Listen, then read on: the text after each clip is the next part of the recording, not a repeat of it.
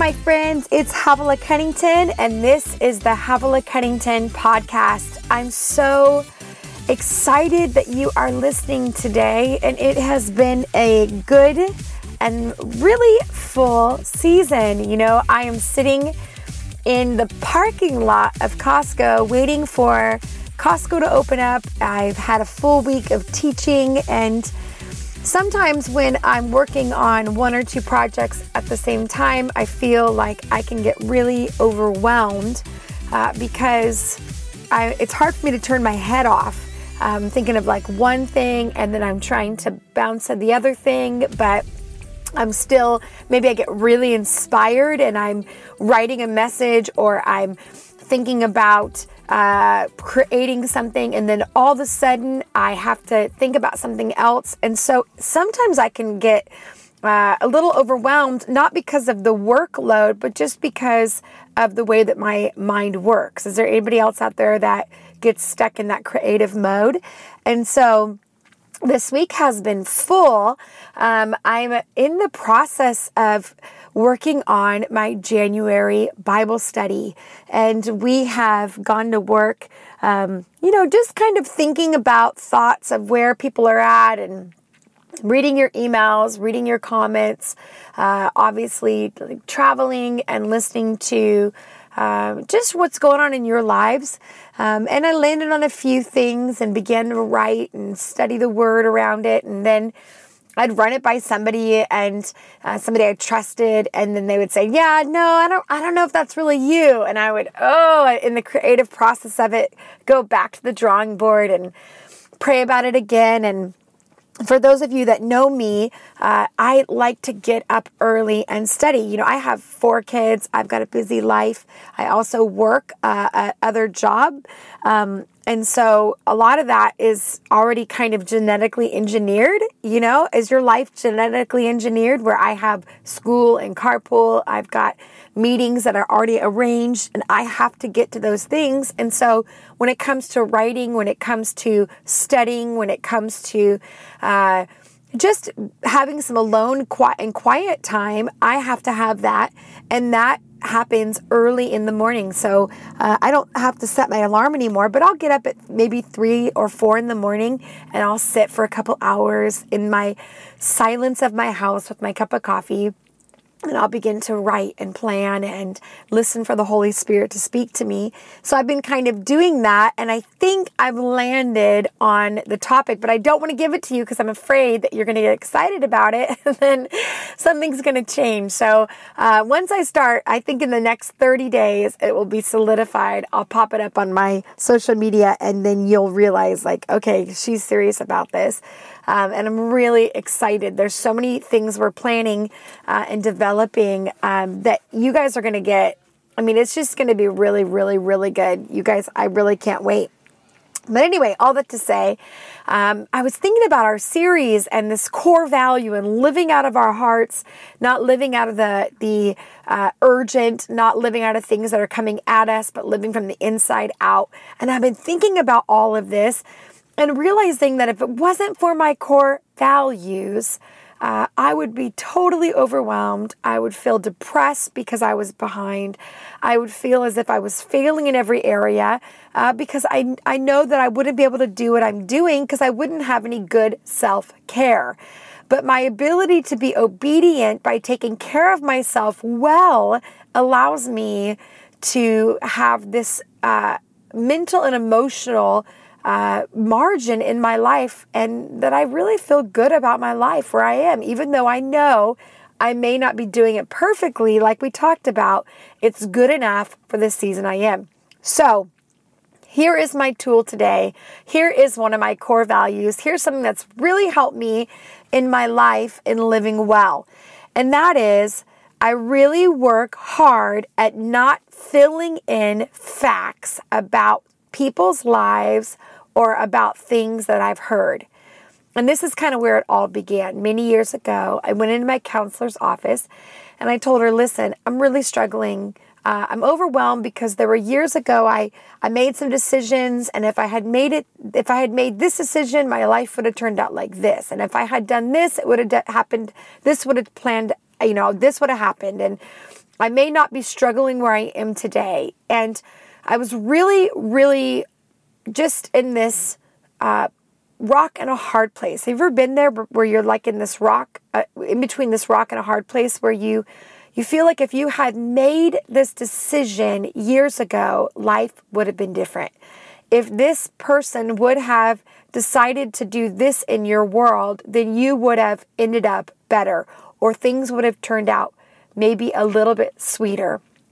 And the the counselor lovingly looked at me and she said, Havilah, do you maybe do you realize that you might be filling in facts about what happened or what could have happened? Do you think maybe you filled in the facts in a good way that you assume that if that person or that situation or that opportunity would have happened, then everything would have turned out better? That you assume that because this didn't happen, these struggles came your way, but instead, maybe you would allow yourself permission to realize that all of that may have not turned out perfectly and that life happens, the good and the bad, and that all of this happened for a reason.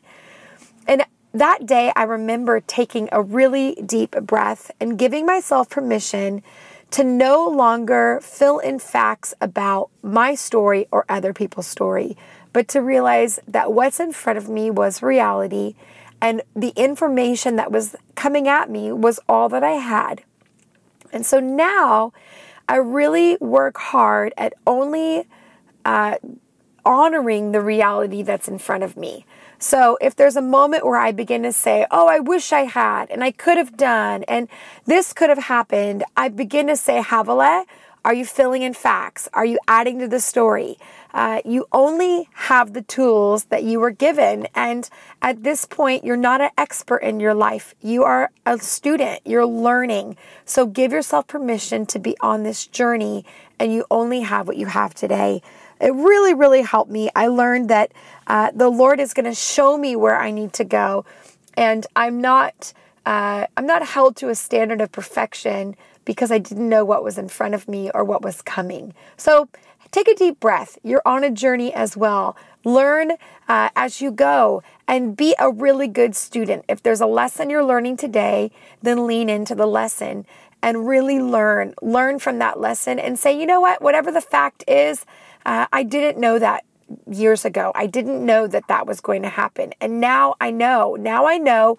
And what I know now, I can move on today. Release the past, receive the future, and embrace the present. I hope that helps you today. It really helps me. Um, I love all of you. I'm so glad that you're listening to me. My goal is to just help you wherever you are. I'm on the journey too. There is no secret handshake to living this life that God's called us to. It's simply listening to the Holy Spirit, being available to His presence, and being obedient to exactly the very thing He's asking us to do. Now we're going to tune into radical growth. We've been on this amazing journey on building this vibrant life. Don't worry, you're not doing anything wrong. You're just tuning in to this journey that this Bible study that we did uh, a season ago. Uh, we're going to tune into this, and I'll catch you on the other side.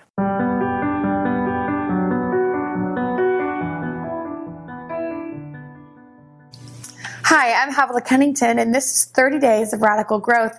We are on the final day of our week two, and today is day 10. It's called The Sifter. I want you to kind of settle in for a minute because I'm going to need to take a little bit of time to talk about this today because I don't want you to be confused, but I want you to understand that this is a real truth and um, that this is going to probably help a lot of you wherever, whatever season you're in. Um, you know, I love this quote. It says, The world is all the richer for having the, the, a devil in it. For as long as we keep him keep our feet under his neck. And that's the truth. Uh, when we talk about the enemy, which we will today, I want you to know a few things. He's under our feet, so he has absolutely no power over our lives. Unless, number two, unless we give it to him. So we can mess with him. He'll mess with us. But at the end of the day, if he, we, we don't have to participate with him because he's not our Lord. He's not over us. And he has no power. But what we do know is that he thinks the earth is his, and anybody on the earth he thinks is his. So he will contend to convert us. And we need to be aware of that, and we need to be very, Bible says to be wise as serpents, like, which means we need to be aware of what's going on, but that he is under our feet. I want to talk a little bit about that. Uh, it's impossible to take our development to talk about development without understanding that there are seasons in which we are sifted. What does this even mean if the seed is perfect and the soil is developed and the time for the sun to reach the seed is given? We still experience seasons that are unlike any other. We can experience a shaking that is not related to personal decisions or human activity. We don't understand, we don't always understand why some things um, like this happen to us uh, when we're doing everything right. Have you ever had a season like that when you're doing everything right? You've you let the seed go in, you've checked your heart, you've spent time in His presence, you've um, kept everything going, and yet it just feels like everything is coming against you. Well, that's what we're talking about. Uh, it's uh, the first we know is that the devil can't steal from us. Steal from us, he will try and get us to give it up to him. So we do know that the enemy doesn't have the power to come in and take our joy, take our peace, take our faith, but he will try to wear us out in such a way that we'll just finally give it up to him and say, I'm, I'm done. I'll give it up. I'm done fighting the, this fight, this good fight of faith. And so we have to be aware of, of the weariness that we're experiencing. Many times it's at those hard moments in life that shake us to the point where we surrender to the enemy. It's often the confusion that sets into our hearts. I love the phrase that says, God will oftentimes offend our minds to reveal our hearts. It's very true. When there's moments when we're offended and we feel like what's going on or we're confused, we get to see what's really on the inside of us. Uh, Jesus explains in the book of Luke, this exact thing happened to Peter. It says, Simon, Simon, Satan has asked to sift all of this all of you as wheat. But I have prayed for you, Simon, that your faith may not fail.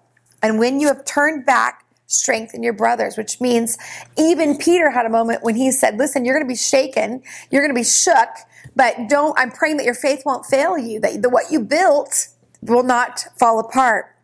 The word sift in the Greek means an inward agitation to one's faith to the verge of over throne. So, meaning it's literally like you're on the verge, you're on this cliff of knowing, do I really believe what I've been given? Do I, can I really stand? I feel like I'm being shaken in such a way that I'm about to let go of something. I'm about to, I can't hold on to anything anymore. And it's that moment when we really know, are we holding on to it tight enough or is it, do we, did we really not hold it at all? Um, and I understand that. I understand that thought of, I don't know if I can hold on to this truth or my faith. And he's saying that's time of, of sifting that can shake us to the core and we will experience that. There's a, a story in the Bible that even Job experienced and we learned that he had this beautiful family and all this money and this beautiful home and he was well known and well liked and well loved. And the enemy came to God and said, can I can I sift him? Can I, can I shake him? And God said yes. And Job lost it all. And his friends even said, would you just curse God and die? And Job said, I won't. And what we do know is that God gave him back everything. Uh, but it wasn't because of his heart that he was sifted. It was because God allowed it to see what was on the inside of him. And you know, I find many times until we experience experience something hard, we don't really know what we believe. I remember my first year of marriage. We've had our first big fight yes, one of those discussions, I wanted to know, are we going to be okay? And what I learned was that once we were okay, once we worked it out, we, we fought it out and then worked it out, I found that I grew confidence in our marriage that we were going to be okay even when we faced hard times. And that's what it looks, that's what spiritual maturity looks like in our lives. And we can go through trials and tribulations and hard things, and yet we aren't shaken. Now, it doesn't mean that we don't, we don't experience sadness and tears and pain. And and we say god will you change this? There's not that doesn't mean you lack faith. It's just an honest approach to saying but i'm still going to trust you god in the midst of this is really the essence of faith in us. So we come to a crisis and we know that god will walk us through. And once we know listen once you've gone through something really hard life changing life altering and you're able to walk through it with god no one can take that from you. That's truth. That's your truth. That's your reality. And you get to walk that out with Him. Your morning meditation comes from Psalms 23. You don't have to turn there, uh, but I want you to, when I'm done, to turn there and read it. It says, even though I walk the valley of the shadow of death, I will fear no evil, for you are with me. Your rod and your staff, they comfort me. I love how David says that. Like, even though I'm going to walk through the valley of the shadow of death, most of us will walk through moments that are very hard. We're not going to fear. I love a phrase that we've been saying in our community lately, which is we say no to fear and yes to love we say yes to love and no to fear. And we kind of have said that over and over. And that's your daytime dare today. I want you in the midst, one moment when you feel fear, whether it's my, my relationship's going to break down or I can't pay that bill or nobody likes me or whatever that lie is, or even a real fear. I, I don't have the money for that. I want you to, under your breath, with faith, say, I say no to fear and yes to love. I say no to the fear that wants to entrap me and paralyze me. And I say yes to the love of the Father that created me and knew me from the beginning and is still holding me now. Um, lastly, your evening reflection. I want you to ask yourself Did you get a chance to say yes to love today? Did you expose fear for what it is, a faith drainer? Take a moment and celebrate your progress.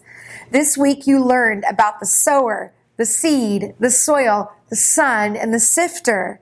Ask God to allow those foundational beliefs to go into you to become part of your theology and thank Him for what an incredible week that you've had. Take a moment, worship Him, thank Him, journal your thoughts. Understand growth is a slow process, but you know what? No one got there quickly. Everyone, it takes time. And I'm just so excited you're with me. I bless your journey, and I will see you next week. Well, that's Radical Growth for today. Thank you for listening. And if you want to find me in other places, I'm on Instagram, Twitter, Facebook, and the new Periscope. You can also check out HavilahCunnington.com for all other updates. Have a great day. Thanks for listening, and I'll catch you next time.